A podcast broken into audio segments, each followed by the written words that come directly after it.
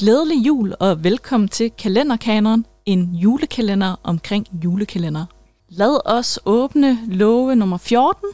Vi befinder os i år 2006. Øh, vi er ind, slået over til DR, som var lidt i problemer, fordi de kunne godt fornemme på seertallet, at de faktisk var ved at tabe den her julekalenderkamp mod TV2, som bare var kommet med succesfuld julekalender år efter år.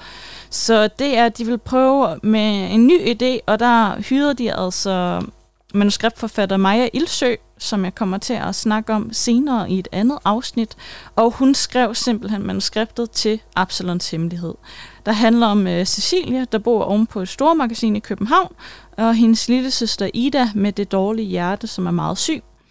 Og det handler så mm, rigtig meget omkring historien, øh, fordi det øh, han, selve handlingen kommer til at foregå omkring en øh, arkeologisk udgravning, hvor man har fundet resterne af biskop Absalons gård, og folk de er så begyndt at snakke omkring Absalons hemmelighed. Og øh, der har i, øh, hvad hedder det nu, Cecilie simpelthen sat sig for, at hun vil finde ud af, hvad den her hemmelighed er.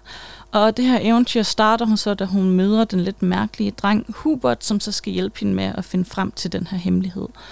Og det man så i den her julekalender, det var et ret stort toneskift. Det var en julekalender, der var meget mere dramatisk end det, vi før havde set til det var stadigvæk en julekalender, der handlede omkring jul, og som havde det som sådan en baggrundsnedtælling. Men den blev sådan lidt mere serieagtig i forhold til det, vi normalt slår ind på for at se tv. Og så var der også en julekalender, der henvendte sig til de ældre børn, netop fordi den var mere dramatisk, i stedet for at være sådan ren julehygge.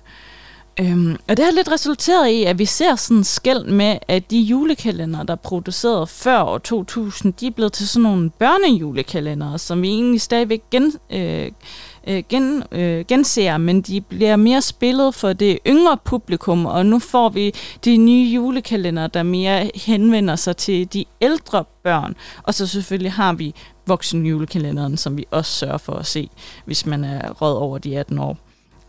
Øh, men grunden til, øh, at vi...